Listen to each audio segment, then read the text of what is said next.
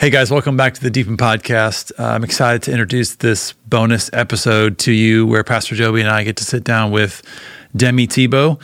Uh, we hear a little bit about her life story, her relationship with Tim, Tim Tebow Foundation, uh, some of the work that they're doing to fight human trafficking around the world, and really how they're leveraging all that God's put in their hands to impact the kingdom of God and spread the message of the gospel. It's an awesome conversation. You're going to be really encouraged by it. Uh, so let's dive in. Welcome to Deepen with Pastor Joby Martin. The Church of 1122 is a movement for all people to discover and deepen a relationship with Jesus Christ. And we're praying this message helps you deepen your relationship with Him. Now let's dive in. Welcome, everybody, to a very special episode of the Deepen podcast. Pastor Joby, we have a special guest with us. We do. Why don't you introduce her for us? This is the bonus episode because we're not going to be unpacking the text that we've been preaching for the past bunch of Mm-hmm. weeks, but we're going to really unpack the life of a person that I think is living the abundant life. We have Miss Demi Tebow here with us today, a friend of a friend, if you will. uh, I've known Demi for, we were just trying to figure that out. like six years. Yeah, six Yeah. years ago or so. About, yeah. we met here at church, and obviously have gotten to know you through through Timmy, and you've been super sweet to Reagan, and you and Gretchen are buds, all the things. And a part of the reason we wanted to talk to Demi is we're in the middle of this 10-10 life journey, Mm-hmm. and um, where the Bible says that the, the thief comes only to steal, kill, and destroy, Mm-hmm. but Jesus, the Good Shepherd, says you may have you ha- he has come that you may have life and have it abundantly. And there are all of these abundant life um, ministries and opportunities that we've laid out for folks at church to dive into. And then uh, on our website right now, we're filming all these stories of people that are mm-hmm. living the abundant life. Mm-hmm. But it's not necessarily like they signed up for one of our things and are mm-hmm. doing that, but they're kind of doing their own thing. And so, Miss Demi Tebow, Thank you for having me. you were so welcome. I I purposefully did not wear a Gator jersey, so just want to put that out there. we appreciate that.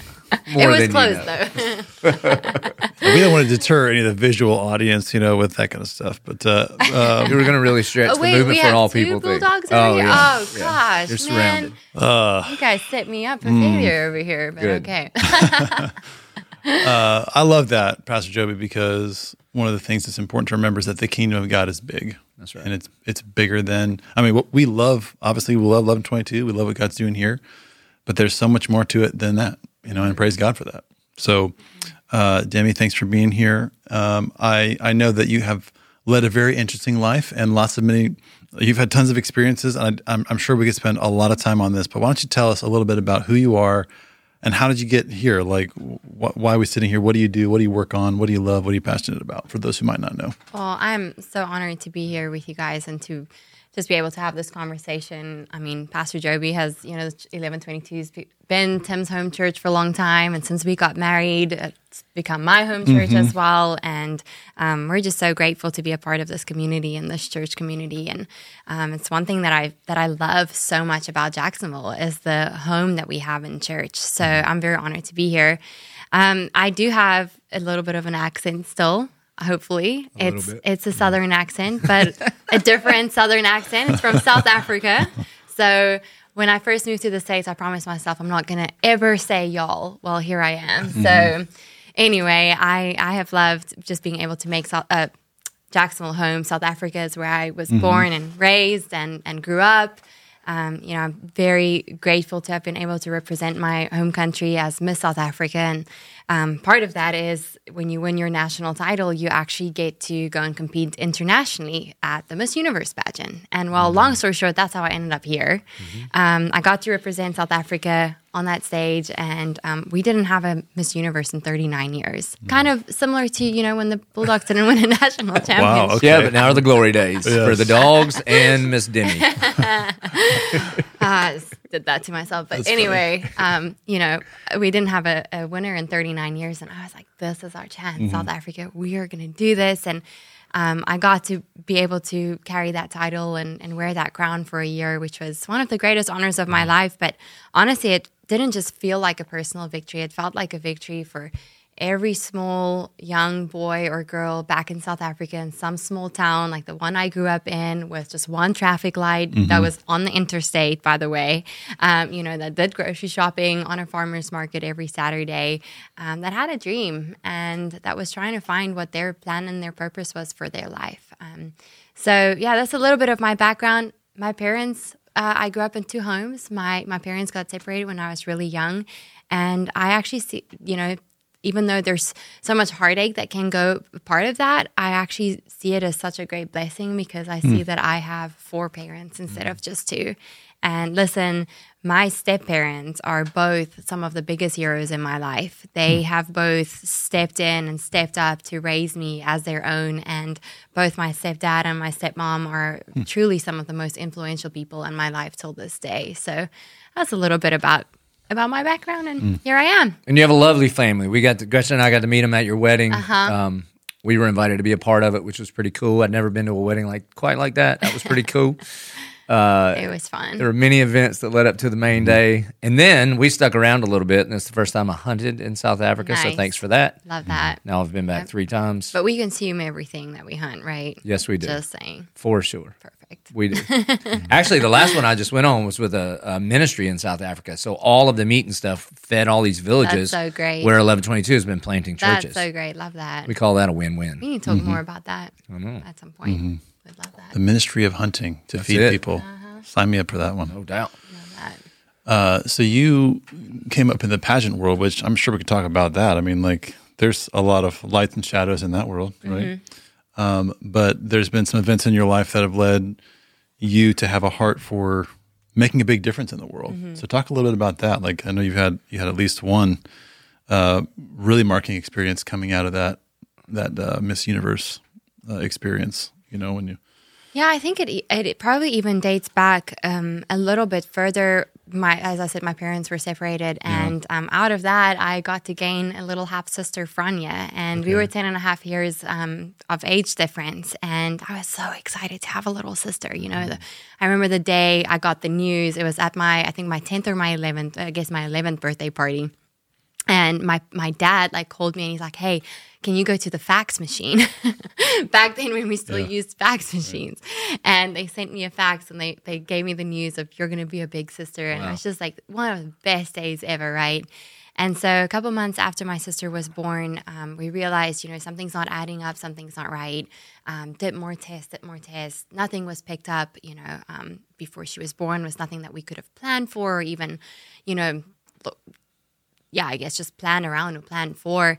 Um, but about at age, age four months, she was diagnosed with cerebellar agenesis, which in short just means that she was born without a cerebellum, which you know controls your whole nerves and and muscular system. So um, was pretty much um, you know developed and functioned like a three month old baby for the rest of her life, and she needed full time care. Um, was very hard on my parents. Um, something that was really sad is, you know, as Franje got older, she she grew to a normal extent. So when, you know, eventually she became 10, 11, 12, 13 years old and she was in a 13 year old body, but she she couldn't function to the extent of a 13 year old. And, and that was very taxing on, on my family. My parents both worked full time um, to be able to afford, you know, a, a caregiver that could look after her at least one night a week so that they could just sleep. And um, I think one thing that that taught me as a sibling was like that is that's real pain mm-hmm. that you're living through. Just don't go and make life harder for your parents. Mm-hmm. And so i c- think it kind of led me to just staying in my corner doing my thing not causing drama not causing havoc. Um, and the other thing that i think it, it taught me was you know a lot of times people want to support and they want to help but they have no idea what to do. Mm-hmm. So they rather do nothing. And that included our church. That included our friends. That included included my parents bible study group you mm-hmm. know.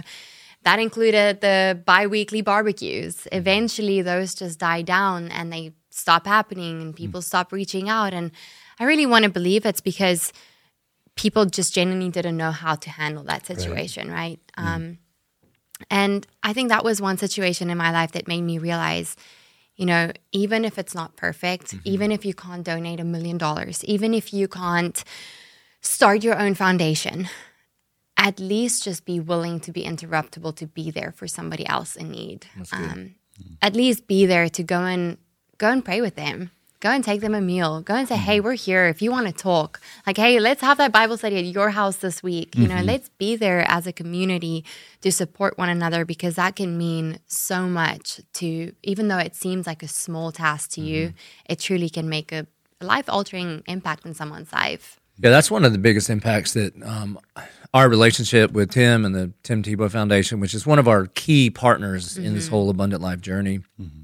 When we started doing Night to Shine together, you know, Yeah. he invited me to be a part of that, and that's back when Eric Dillenbeck was running mm-hmm. things, and he invited, he was a part of the church and invited us to be a part of it. And I remember standing at that red carpet and cheering these kids on, Yeah. and just thinking, why does the church not look like this every Sunday, mm-hmm. right? And so it was from that that I came back to church and said, We're going to, I even robbed the language from Night to Shine and said, We're going to roll out the red carpet to families with kids with mm. special needs. And now all of our campuses have, um, not just we're not just making space for those families, but mm-hmm. they truly are VIPs mm-hmm. here at eleven twenty two. And one of the biggest things it changed in me is eight or nine years ago, I think I had the right theological concepts about somebody's value and worth, regardless mm-hmm. of their physical condition. Yeah. I just didn't have any practice or didn't know what to do, mm-hmm. if that makes any sense. That's And then because our church has rolled out the red carpet, right? Mm-hmm. Um, like when I just see folks, when I folks with special needs or mm-hmm. parents with kids with special needs at wherever it is, at Walmart or wherever, I'm I'm I just feel like, all right, that's one of our VIPs, whether they know it or not about 1122 yet or not. I just want to run straight up to that family and just just begin a conversation. you know what I mean? that's right. I just feel so much more well equipped right Yeah. now to engage those folks in our community with with Christ's love, regardless of what we're talking about. Yeah. And and Pastor Joby, I have to say, you know, the impact that we've seen in communities, not just in the US, you know, Night to Shine has hosted up to date over 50 countries worldwide, Yep. and it's in every state around the US, which is awesome. Um, and thank you guys for your support as well. Um, Night to Shine is actually how Tim and I met. Well, he says it's Night to Shine. I say my little sister was the matchmaker. Yeah. Mm-hmm. I always joke and say he invited my little sister to prom and not me. That's great. you know but the impact that we've seen in communities in in villages that are in the depths of the jungle where those children have been hidden have been seen as the least the lost mm-hmm. you know have been tied up in some instances have been locked up in many instances have never left their home in the last hmm. decade. You know when somebody comes and rolls out a red carpet for your child for that child for that person that's been seen as not worthy, um, you know, not loved, not valued. When you roll out that red carpet, it's hard to not see the value that that person carries. It's hard to not see that in God's eyes, they are royalty. Amen. Just like we are, just like you and I are. One of my favorite church planting stories is um, through our partner with the Koa Refuge, we planted a church called Cornerstone Mm-hmm. in Masaka, Uganda. And then Cornerstone, they do Night to Shines now. And but- we've been there. I know, and I know. It was awesome. And it when was they a f- party. when they first started, though, they said we were gonna we were gonna do uh, Night to Shine. They needed to make some adjustments to their facilities because where it is. So we sent a mission trip, and the mission trip poured concrete and poured wheelchair ramps, and that's what the mission trip did. So it's this beautiful e- example of us planning a church, raising up a local pastor. Uh-huh. Through one of our missionaries pastor schools, and then us sending a short term mm-hmm. trip Yeah. to put in wheelchair ramps so mm-hmm. that the Yeah. kings and queens could all show up and be taken care of. Mm-hmm. It's pretty neat to see mm-hmm. all of those different things come together and God use them for the abundant life. Yeah. And something that's grown out of Night to Shine is called Shine On, and that's very similar to what the Church of Eleven Twenty Two has done with you know supporting families and mm-hmm. supporting communities. But we wanted to say, you know, what what what comes after this amazing like mm-hmm. night? You know, mm-hmm. how do we continue to support families? And that's where Shine On was born. So we continue to shine that light on those families. We continue to pri- provide that support, that community. Um, so yeah, it's something that's that's mm. just been pretty pretty awesome that you never even could plan for. But you know, the Lord has big plans, and I think there, you know, as long as we are willing, He He can use us in, in awesome ways. But be careful because He will use you. yeah, tell me about it. So, so how did you and Tim meet? well, Miss Universe happened. Part of your contract is to live in New York for the year, which was very different to Sedgefield, little small town with the one traffic light I told you guys about earlier. Moved to New York for the year. That was my home base, and um, you know, I did a bunch of American media and interviews, and occasionally people would ask me about my sister. And well, um, I, I got to share about my sister on you know national TV t- stations and talk about her and talk about her life and the inspiration that she's been to me, which is pretty cool. And at one time, at one point, this this guy named Tim Tebow reached out to me, and well, he invited my sister to prom. that's, that's how we met.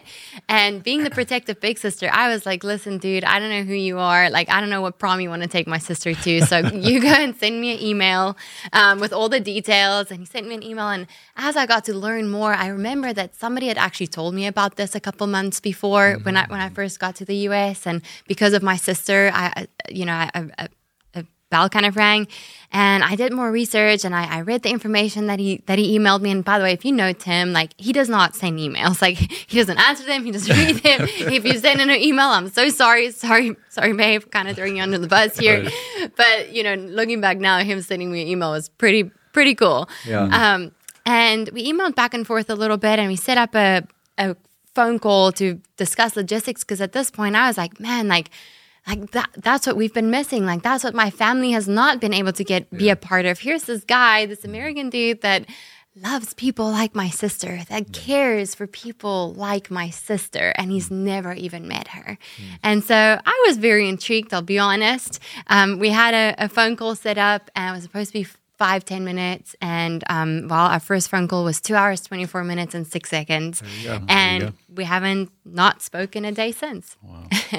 and now we get to love on people like my sister together. I remember uh, when I announced in church that you guys had gotten engaged, that Tim and engaged to Miss Universe, and the the heartbreaks that happened in that moment. I was gr- it was great for me because finally people knew that I knew Tim, and the number of letters of people that were trying to for me to make the connection. It was it was psycho. It was actually psycho. You, So- uh, you have like a, a sermon illustration about that, like about hearing God's voice. Oh, right? yeah. Like, Oh, that's very funny. And they would. They would be like, no, I've got a sign from God. I'm supposed to meet Tim. And I'm like, no, it sounds like the preamble to a restraining order. It sounds like. So leave it alone. Well, I will tell you my defense. I'm a rugby girl. Okay, we watch rugby and cricket. Okay. We're the defending world champs. Just by the like, kind of like the. Why am I going there the whole time? uh, anyway, kind of Yeah, like the you know, Bulldogs is what you're going to say. Thank you. Um, anyway, and so when I first moved to the states, I had genuinely never seen a football or baseball game in my life. Which is so perfect. Oh, and and you know when Tim and I started dating, we um I lived in New York and he he played baseball at the at that point, and they kind of played close to New York, and so I would take the train and go and watch, you know, want to go watch his game, and every time he'd be like, "No, it's fine. I'll just meet you for dinner afterwards. It's you know, it's okay. It's you know, don't worry about it. it's long game. You don't even watch baseball. Like, don't worry." And at one point, I was just like, "This dude is the ball boy." He is on the bench, and I, he wouldn't let me come and watch the games. And I, I eventually sat him down. I said to him, "Listen, I have grown to really love you for who you are. I don't care if you're bad at sports. Like, I love This This is my favorite thing. I don't care if you're bad at sports. That's not you. Well, anyway, I was I was humbled and you know brought to reality soon after that. But um, yeah, that's that's pretty much how we got to know each. other. And you know, one thing that I love about our relationship is it's not what we've. We truly had very little in common when we mm-hmm. first met. He's mm-hmm. still not into pageants. I'm trying to be into football. Like mm-hmm. first thing I learned when I moved to Florida was to say "Go Gators," and you know I'm I'm still learning. At least I have the snacks ready on Saturdays, but that's as far as it goes. Yeah. Um, so it's really not about what we had in common, but it's what we had in purpose. And, you know, it's pretty just cool to see how our lives and our purpose and our mission was aligned long before we ever even met. Mm-hmm. And that's something that I'm so grateful for because you can learn to go and play pickleball together. You can learn to, you know, watch football together. You can learn to do fun things together. You can mm-hmm. learn to have, you know, enjoy each other's interests, but it's hard to learn what each other's mission and heart is. Mm-hmm. Yeah, I mean, it just smells like the Lord. And I, you know, I mean, I, I had the privileges of doing like premarital counseling with you guys and being part of your wedding and all that kind of stuff. So I, um, it was just cool to see God's hand in it. Um, it was incredible that you had no idea who He was here before. I mean, literally, the, one of the greatest college football icons of all time. You know, it I mean, I told you this when you guys met. Totally reminded me of Psalm 34. Come, let us magnify the Lord together. Mm-hmm. That you guys were just chasing after what the Lord had for you, and then He allowed you to bump into each other. He, you weren't trying to date Mm-hmm. The. Heisman Trophy, Yeah. and he wasn't trying to date Miss Universe. Yeah. That you guys were just exactly what we're talking about. You guys were living out the abundant life, Mm-hmm. and then at just the right time, bumped into one another. I also thought it was super cool that you guys did your wedding in your hometown, not his. And before we started, I was telling Vinky when Gretchen and I were there, it was great. It was incredible. It's the most incredible wedding. It lasted like five days. It was awesome. All the mm-hmm. events were. We're gonna make you fly all the way out there for just a you know, Yeah, Totally. ceremony. You gotta make it You worthwhile. Enjoy it. And there's so but to nobody, like people didn't know who Tebow was.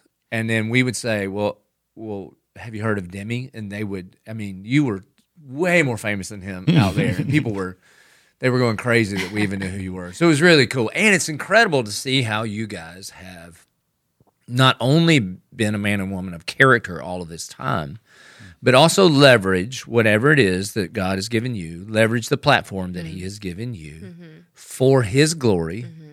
and to love His image bearers. Yeah. It's truly remarkable. And I get to see it um, up close and personal, you know, and the number of people that ask me, is it real? Are they, and, and I'm not going to lie for you.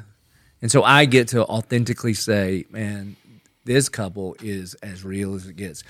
We- We've been talking about Night to Shine quite a bit. Um, one of the things our 1122ers wouldn't know, but oftentimes uh, when we're leading up to the to the actual event, we'll open up Hope's Closet, and all these women at church will donate prom dresses and old wedding dresses and stuff like that. And the and the folks get the girls come in to get fitted, Yep. and Demi will take a couple of days and um, just in like sweats and a ponytail and that kind of thing, and she'll be helping the girls get mm-hmm. fitted. And it's neat. I, I usually try to stick my head in over there when all that's going on because it's so excited. And I mm-hmm. just think, man, little does this family even know that Miss Universe is helping their daughter get fitted mm-hmm. for hey, her dress. give me And any excuse to play a little dress up. I'll, cool? I'll be there. it's mm. really cool. which has been so sweet for sure. Well, that's very kind, Pastor Joby. You know, I think, um, like I said, like the Lord can use you where you're at with what you've mm-hmm. got, and you just have to be willing. And mm. listen, we're not perfect by any means, and I'm I'm so grateful for the platform that I've gained. But in all honesty, there's been a time in my life where, you know, it was all materialistic. It was mm-hmm. temporary. The mm-hmm. value um, and the worth that I put my identity in was temporary. And, you know, I, as soon as that crown gets placed on your head, there's a time that comes where that crown gets taken back. And, you know, it's so crazy because Paul literally warned us about it. In 1 Corinthians 9 25, Paul writes to the church of Corinth, right? And he tells the church, don't chase perishable crowns. Wow. And um, we actually got to be in Corinth a couple months ago, months ago, and we got to you know see the old city and the ruins of Corinth, which was so cool to just know like these are the roads that Paul you know walked on. This is the church that he that he wrote these letters to, and what Paul was talking about is he was referencing the Isthmian Games or the Isthmus Games, and he was saying, "Hey, these these uh, athletes that compete for these games, they are willing to literally sacrifice their lives for these games. They are willing to put so much on the line. And do you know what these? Uh, just in the training process, even some scholars believe. I mean." I'm talking to a pastor here, so please correct me if I'm No, no, wrong. you're good. Keep but preaching. you know, even in just the training period, these athletes would would risk their lives to be able to come compete. And what these athletes would win, yes, you guessed it, they won a crown, a wreath. And depending on the season, they believe that the, these wreaths were made out of celery, pine, or maybe olive leaves. I mean, talk. Um, you know, I love a good green juice, but celery leaves don't last Right. very long. And, you know, at least I guess my crown was made up of diamonds and pearls, but maybe that's a little bit of an, ex- of an excuse. But at one point, you got to give that crown back. Mm. And I remember the night I handed over that title and swung the opposite way of the new reigning, you know, reigning Miss Universe, very rightful winner. I remember walking off that stage feeling like I handed something else over mm. alongside that crown and something that I never expected would be missing in my life, especially not after winning something like Miss Universe. Mm-hmm. And I think it only came to realization later on that I handed over my confidence alongside that crown. Mm-hmm. And I think the reason I did that was because I put so much of my worth and my identity and my value wow. in a crown that was temporary, just like Paul had written and mm. warned us mm. not to do. And I know that you know there's only a couple women in the world that's won Miss Universe. I know that's not so relatable, but you know we do that in our jobs. We do that on that sports team that mm-hmm. maybe we get cut from. We do that in mm-hmm. you know everyday life situations. Maybe you're a full time mom and you know you've your identity's been rooted in your children and they're now going to college. What now? We you know at some point in our lives we get faced that question, and so I think that was a very a, a, very awakening moment for me where I realized, man, Demi, like hopefully the rest of your life you'll live to yes, very grateful for this platform that I've been able to gain, but that you will live your life to be able to chase things that actually have an eternal impact and not just an impact on now, today, maybe mm. tomorrow. Well, that's why I wanted you to be here because you know the fundamental question that we're asking our church for these two years is am I living the abundant life in mm-hmm. Christ? Or mm. is my life defined mm-hmm. by an mm-hmm. abundance of stuff that this yep. world offers that will never fully and finally satisfy? Yep. And so, just like you said, man, whether it's um, being Miss Universe or the Heisman Trophy winner, or honestly, like pastor in a really big church or people know who you mm-hmm. are, all of those things, none of those things will mm. ever satisfy what we were made for mm-hmm. because we were made for the good shepherd who lays down his life mm-hmm. for his sheep. Mm-hmm. Mm. So um, one of the things that has amazed me about your partnership with Tim and about TTF in general, not only do you guys do Night to Shine, you, you really do all kind of stuff all over the world. Mm-hmm. And um, one of the things that we've partnered with you guys on in a pretty significant way is to fight against human trafficking. Yep. We partnered at Akoa Refuge with the Philippi Project. We also have partnered with you guys um, to have a team of people, kind of a strike yeah. force that works with governments around the world mm-hmm. to fight for the most vulnerable people and to kick down doors and work with governments to get the evil people arrested and to mm-hmm. rescue folks and then rehab them. Why don't you tell us a little bit about that, how you got connected with Akoa, and then also maybe a little bit of your backstory mm-hmm. um, that plays into this? Yeah, I'll, I'll start with a little bit of my backstory. And once again, it goes to how, you know, Tim and I's purpose was aligned way right. before what we had in common mm-hmm. was aligned. Um, back in 2017, shortly after I won Miss South Africa, I was a victim of a violent carjack situation back mm. in South Africa, home, you know, Johannesburg, South Africa. And I'll make a long story short, I was able to escape that situation. There were armed men surrounding my vehicle. Long story short, I was. Oh wait, able- hold on, I know it.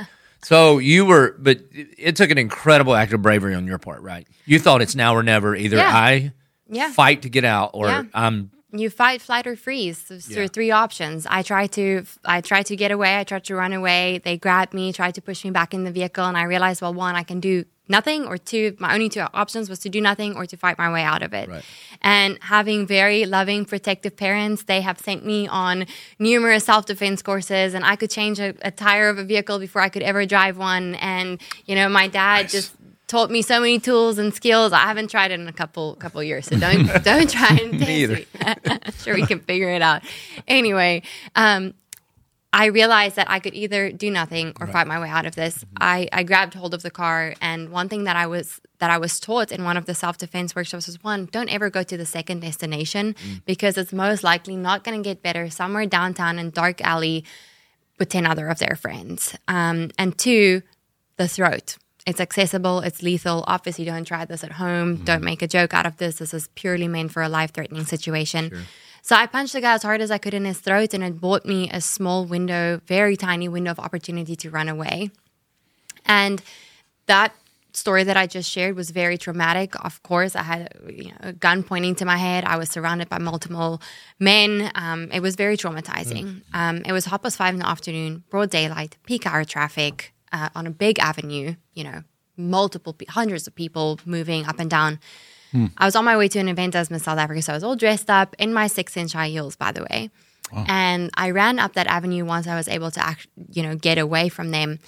And I knocked on car window after car window, and nobody would stop for me. People had their windows open; they could hear what I was saying. Nobody would stop. Nobody would stop. I, I remember this one woman's face. She literally shooed me away. I'll never forget her eyes. And you know, I think there's a lot of reasons why people wouldn't stop. Um, you know, the crime rate in South Africa is unfortunately very high. I love my home country, but we do have issues, just like every other country in the world. Um, I kept running, and I remember at one point I looked over my shoulder, not knowing if I'm being shot in the back, not knowing if I'm being chased by these men, not knowing if one of the cars I'm windows I'm knocking on is part of their Yeah. their situation, right? I eventually reached the intersection and an old little car swerved over and this the young girl like rolled down her little window. Literally so old she had to like roll down the little window. And she said, Hey, are you okay? Like get in, something to that extent. And I ran around to the passenger seat and I before I could get in, she had to lean over and like unlock the little car knob, that old of a little car. And that's what she did. And she took me to safety. And that young woman impacted so much of my perspective. And I would say, even changed a big part of the trajectory of my life hmm. by her willingness to be interruptible for somebody that was in need. Hmm. And I never want to victimize myself. I don't know what those men's intent was. I don't know what their you know what their purpose was, what their mission was. I just know it wasn't good. Right. And that evil. Right. And that incident served as a catalyst to me learning about the fight against human trafficking. It started with learning about the violence that women and children face back in South Africa. And Wow, yeah. that's where Unbreakable was born. We can talk about that in a little bit. But it snowballed to me learning about the fight against human trafficking, labor trafficking, sex mm-hmm. trafficking. And, you know, Pastor Joby, it's one thing when you don't know, but it's a whole nother situation when you know and you choose not to do something about it. The Bible tells us that that in itself is a sin. And, you know, we, once again, we can't always do extravagant things. We can't always donate a ton of money. We can't always start our own foundations. We can't always go and step into darkness and physically rescue somebody, but we can all do something. And that's one of the beautiful things about how the body of Christ was made up. You know, we all have something that we can add. And um, yes, TTF is very involved in the fight against human trafficking. Um, we have multiple safe homes and campuses um, in various parts of the world. Yep. The ACOA, you know, Philippi, the Tiwa Philippi campus is one of them. Um, and just I got to got, got to meet so many of our survivors, and you know, I actually don't like to just call them survivors, but thrivers because they are on those on that campus really taking what real courage is to say, hey, I need help. I don't have to walk through this alone. Asking for help does not equate weakness. Um, and one of my favorite favorite people that I've ever gotten to meet is Mimi, and she's one of the survivors on the on one of the safe campuses in in Uganda. And you know, when I met her for the first time, she turned to me, and we don't speak the same language, but she turned to me and she said a few words in English. She said, "Thank you. I have loved you." And you know, for somebody that you've never even met mm. to to say those those are big words, you know, to say. That was pretty sweet. And today, Mimi is an absolute thriver. She's a leader on that safe campus. She's mm, working towards becoming a businesswoman and opening up her own mm. hair salon. And that's all because people care enough to act on her need. Yeah, I remember when the Philippi project started. Um, it was just two women in one apartment that Lee and Tyler were just trying to figure out what to do with. Yeah. You know, there wasn't really a project. It was just mm-hmm. here are two human beings that need help, and they did. So Lee and Tyler are the very first missionaries that 1122 ever mm. sent. Mm-hmm. Man, they were they were kids when I met them, and they told me their story and God's call on their life. And I mean, it was it, I believed in them, but it, they were easy to believe in, you know. And we got behind them, and and then you guys came along and wanted to get involved and partner with us. And so, uh, I mean, one of the things people can do. This isn't necessarily a podcast on mm-hmm. generosity, but every Yeah. single time people bring their first and Yeah. best to the Church of Eleven Twenty Two mm-hmm. a part of that goes to things like the Philippi Project, Yeah. to things like partnering with TTF to mm-hmm. rescue children Yeah. in terrible, terrible situations. These are very, very, very, very practical mm-hmm. Mm-hmm. ways that um, we are trying to take the abundant life in mm-hmm. Christ to Yeah. every single person, especially those most vulnerable Yeah. around the world. Yeah, that's right. And I mean, that's literally the 10 10 lives. Like, the enemy is there to steal, kill, and destroy. And we mm. see that in such tangible ways in the fight against human trafficking. Um, but, you know, together we have to fight for that. For that life, we have to fight for that abundance, and I love the stark contrast that that verse, you know, shows: kill, steal, destroy, versus abundance versus life. Right. Um, and we know that we are going to face trials and tribulations in this life, but we get to have peace in Him. You know, as you share that story um, about being abducted and, and fighting to get out, and then um, so many people that saw what was happening and had the means that did not help. It, it honestly, man, as sad as it is, it reminds me of so many local churches right now. It just does. And it also reminds me, I've shared this story ad nauseum, but when JP um, saw that wreck and went running to it, and he helped drag that nurse out of the wreck, and and he was when he got home, and I was talking to him later, he was dumbfounded that nobody else would help. Come on, And he just kept saying, "I'm a I'm a 17 year old kid. I'm a junior in high school. Wow. Mm. One other grown man helped me, and everybody else was just filming it with their phones. Wow, come to put it on on. Wow. Mm. YouTube. And and I just thought, man, for, I was so proud of him. Still proud of him. Yeah. But it, it was just a it's like a parable for our church. We Mm-hmm. will not be the kind of church that sees people in the train wreck of their Yeah. own lives, whether it's their own doing or or the enemy or Mm-hmm. the world. It does not matter. We are going to always be the church that runs to the wreck, to the blood, to Mm. right. Mm-hmm. the s- unsafe place, with the good news of the gospel and with whatever whatever kind of physical means we need to take care of people. Because isn't that exactly what Christ did for us? Mm-hmm. Mm-hmm. Yeah, that's right. I mean, right? Like he looked That's down exactly and it. we were being abducted. We had been abducted by the mm-hmm. enemy, and he did not pass by or shoo us away. That he came on a rescue mission for me and you. And the moment we get rescued, we're part of that rescue team. That's right. That's so true. You know, I'll, I'll brag on my husband for a second. We had just gotten married. COVID had just hit a couple weeks later. We, it was like actually the first weekend that we were like in our home as a married couple for the first time, but you know, post baseball and things getting shut down. And we went for a walk and we realized that we locked ourselves out. So we went around the, the back door. And as we came back home, we have like kind of like glass windows so you can see to the front of the the driveway. And as we got back to our house, there were just fire trucks and ambulances all in our front yard, all in our in our street. And I was like, oh my gosh, like we literally just moved where our house is burning down. Like what's happening? You know, like we just went for a walk. Who left the candle burning? And um, we ran around, and the the the one of the firemen came ran, running towards us, and they're like, "Is this house four, five, nine, sit, whatever. And I said, no, it's that way. And while there goes the whole ambulance and fire trucks, and there goes my husband as well. And I remember yelling after Tim, saying, Tim Tebow, get back here right now. You don't know what you're running into.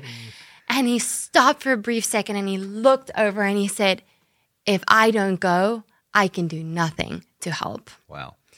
And that was one of like the biggest lessons that I have learned in my life. Um, and I'm so grateful for his leadership in our marriage and his leadership in just life as one of my best friends. But you know what? If we don't go, there's nothing that we can do. If we're not willing to say, hey, here, use me, you know.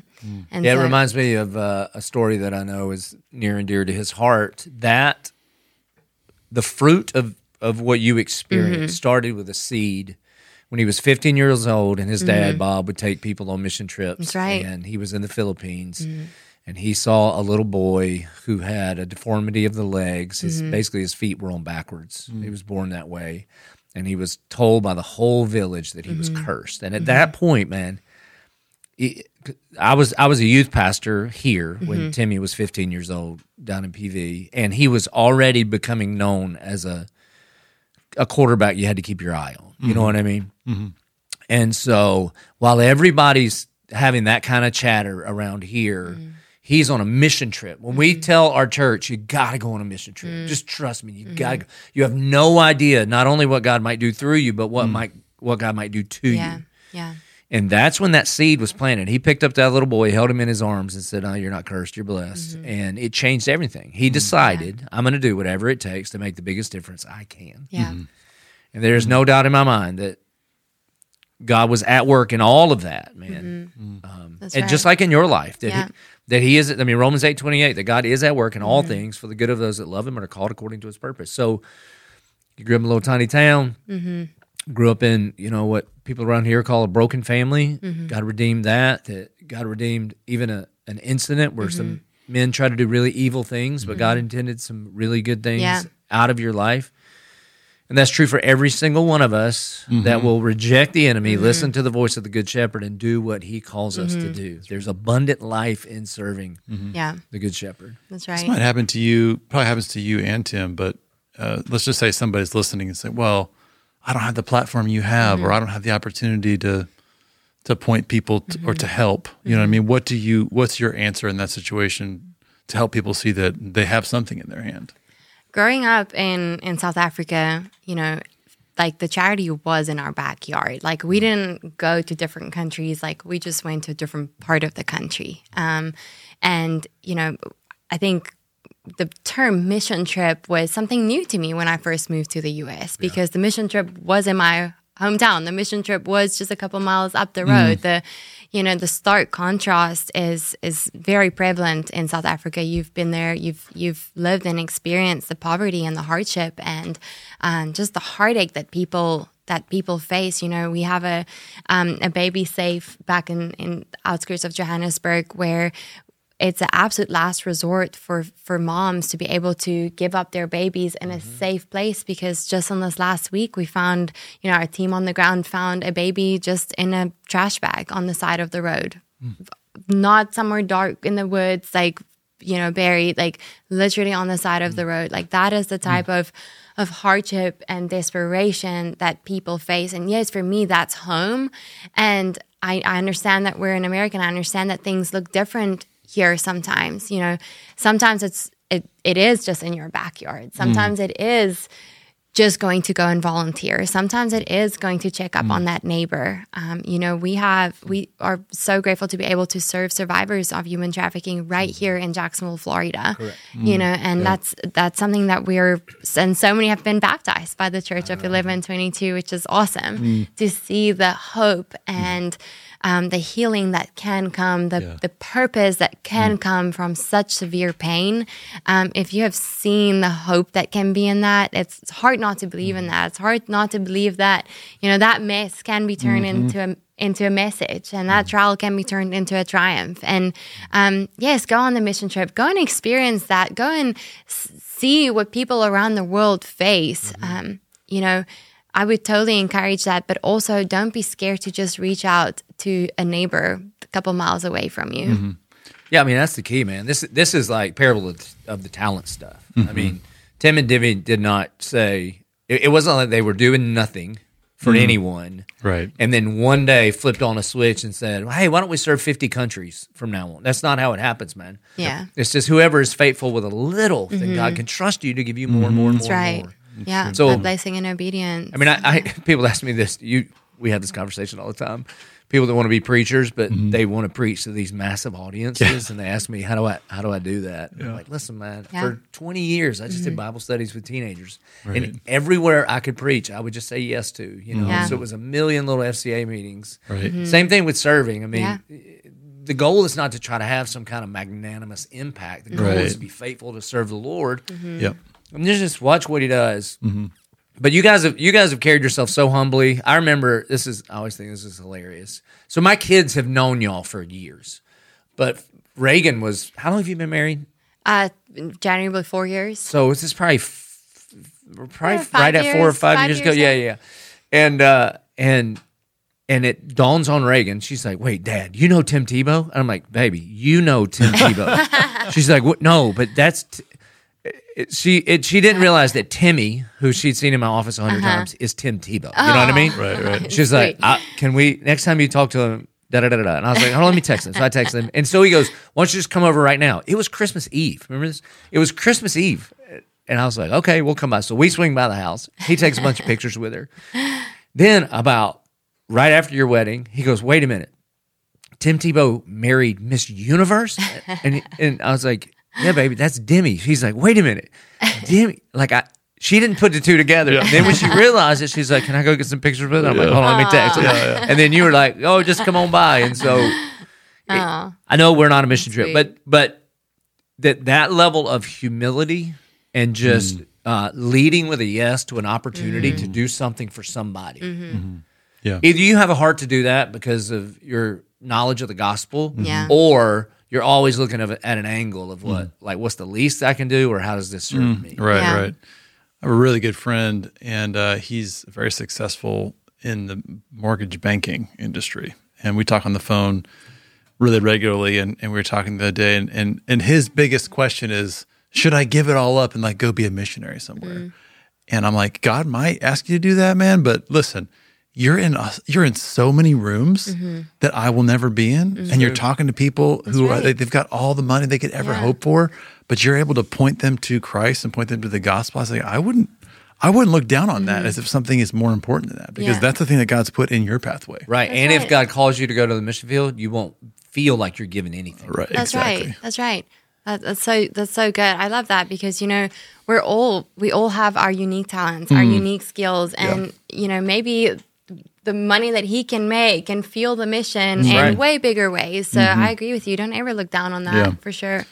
You mentioned Unbreakable, and uh, it's something that we've we've uh, you know, hosted here. You know, at eleven twenty two. What, what's the the mission behind that? What's the goal behind that event? It's more than an event, I believe. Yeah. right? yeah. So I think it got amplified after the carjack situation, and that that really made me realize what women around the world face. And and once I was able to to travel as Miss Universe to you know twenty plus countries, I got to see you know the the issues that women face around the world. And um, actually, Unbreakable was really born when I was in college. I won like the Little Miss National Miss Varsity Cup football whatever competition, and I gained like maybe five thousand followers back then. And back mm-hmm. then it was like, man, you've made it. Like you've got a big platform. Followers, what? And I felt like, oh, I have such a big responsibility. Like, you know, I see the issues that girls face on campus. Like, I mm. see like how so many girls put their worth and their value in so many things that are temporary, right? Even back then, I feel like the Lord has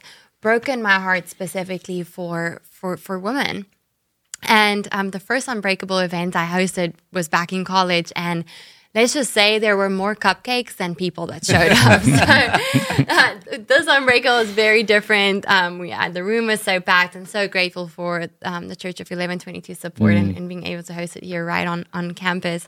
Um, my heart for Unbreakable is that every single woman get to walk out of those doors feeling educated, feeling equipped, and feeling empowered to go and break everyday life barriers, to go and overcome everyday life challenges. And the key word is with confidence. So, um, I am no field expert, um, but I'm very grateful to have a couple friends that are really cool field experts. So we had Dr. Caroline Leaf, who's a neuroscientist that was, um, she's also a believer. So, you know, she speaks from that practical scientific standpoint, um, cool. but also, you know, from a biblical perspective. So um, just loved her input. We have Eve Torres Gracie, who's part of the legendary Gracie family. You might be f- aware that her, um, I guess, Her family or, invented Brazilian yes, Jiu-Jitsu. Brazilian Jiu Jitsu. So I got my blue belt from Royce Gracie. love it. All right. Love it. Yeah. So we have some amazing partners. IJM, who's who's one of them, will be par- you know will be part of the of Unbreakable journey. Mm-hmm. So the work that they do worldwide to fight human trafficking is is awesome and phenomenal, and we're grateful to be partners with them. So mm. and then we have a, a couple other fun fun fun people that were part of the day. But really, our whole goal is for everybody to walk out of those doors with confidence, to mm. feel equipped, to, educated, and empowered to handle everyday life mm-hmm. situations. Yeah. Yeah, again, that's so now we're like on our third example of what living an abundant life looks mm-hmm. like. Part of Big, yeah, I talk about this with pastors a lot of times. I'm not even necessarily trying to get a whole bunch of people to buy into the vision that I have. Mm-hmm.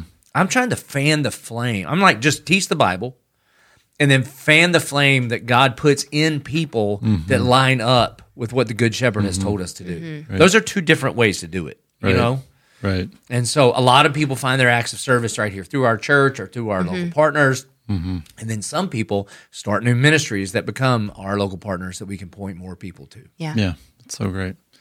So y'all are changing the world through um, Night to Shine, through you know anti-human trafficking efforts, through empowering women with confidence. I mean, could you give us a preview of anything that might be next? I mean, are y'all working on something? Something? uh, Not that's not a lot because that's quite a bit. But uh, what's next for y'all? you know i think i think the the best that we can do is just to show up and to say yes you know yes we're here and um, our goal with with the Tim Tebow Foundation is purely to fight for the most vulnerable people um, around the world and any new way that we get to do that. We want to be able to say yes and to step Right. up and to show up um, for those people. We're very honored to be able to serve in over 80 countries up to date. Um, and yeah, that takes a lot of responsibility and a lot of willingness. Um, And it's not always easy, but it's so worth it. Yeah. If people that are listening want to partner and serve, and like, what, Yeah. where would they go to figure out how to do that? I mean, there's all the different social media han- handles. They'll find it. Yeah. Demi Tebow, Tim Tebow, T- TimTebowFoundation.org. You'll find it all there. Yeah. Great. Well, Pastor Joby, why don't you share a little bit about uh, you know what you've heard today and how it would how you'd want to encourage the the church as they're on the 1010 life journey to do Yeah, I mean, publicly, I'd like to say to you and and to Tim, man, we're so proud of y'all. We just really are. You know, to get to be y- y'all's home church. Um, I know I know you guys travel a lot, but when you're here, you're here, and that's awesome. And uh, even as Tim travels and preaches a lot more now, um, we'll connect on some of his sermons and stuff like that. And so it's just really cool to watch what you guys are doing and how the Lord's using you. You know. Um, and to all the folks listening, I would encourage you to think about the parable of the talents. In case you're not familiar with it, it's Matthew chapter 25. In Matthew chapter 24, uh, the disciples asked Jesus, What's the end of the world going to be like, basically? He gives a whole bunch of like prophecy stuff in 24. I think everybody's super confused. you know, he's talking about the abomination of desolation, and they're like, What are you talking about? He's like, All right, time out. Let me give you three stories. Gives the parable of the virgins, which is don't miss the party. Mm-hmm. The last one he gives is the parable of the sheep and goats. Like when when you've been run over by the grace train, your heart should beat for the mm. things that uh, God's heart beats for, like the mm-hmm. least of these. Mm-hmm. And then the middle one is the parable of the talents. And to steal a John Piper phrase, he's like, whatever you do, don't waste your life. And he gives one guy one talent, one two, and one five. The worst thing that you can do is spend your time comparing what God has given you to what God has given somebody else. Mm, mm-hmm. That's so And I think one, I think the real hero of the parable of the talents could be the guy, the two talent guy, because he doesn't have pride over the one talent guy, and he's mm-hmm. not defeated that he's not the five talent guy. Mm. Mm-hmm. And he just does, he just acts faithfully with what the Lord has given him, and he risks it all, and he doubles it, and gives it to the master, just like the five talent guy does. And on the day of judgment, he gets the exact same reward as the five talent guy. Mm-hmm. Because he the reward is well done, good and faithful servant. Mm. Mm-hmm. He doesn't say well done, good and fruitful servant mm. because the fruit is up to the Lord. So I want to encourage every single person that wants to live the abundant life in mm. Christ mm-hmm. To be inspired by your story, not to be intimidated by it or to compare That's themselves right. to it Yeah. and just do whatever it is the good shepherd's calling you to do. Mm-hmm. Not so that, not because you're chasing after a temporary crown, Right. but so that one day, by God's grace, we would all stand before Him Mm-hmm. and we would hear the words, Well done, good Mm-hmm. and faithful servant. And if I could add to it just a little bit, and then how cool would it be? I need a little bit of hermeneutical license, but the Bible says right now we see dimly, but one day we will see clearly and we will we will know fully. Mm. What if a part of the crown that we're fighting for, the eternal crown, is that God will allow us one day to look over our shoulder mm-hmm. mm. and see the kind of impact that He allowed us to be a part of in the building of His kingdom. Mm-hmm. Mm-hmm. And the real crown So that we bring to heaven, Yeah. man, is just more people and how we've right. impacted them. And then with all of that, we lay it at His feet Yeah. and say, well, it all started with you. That's right. So good. So Amen. good. Well, thank you so much, Demi, for sharing all that. And, uh, you know, we love y'all and we're grateful that you're here. And Pastor Joby, would you close in prayer with, uh, or with any final words that you'd, you'd have for us? Yeah, let's pray. Yeah. Our good and gracious Heavenly Father, Lord, we thank you so much that you um, you saw us in need.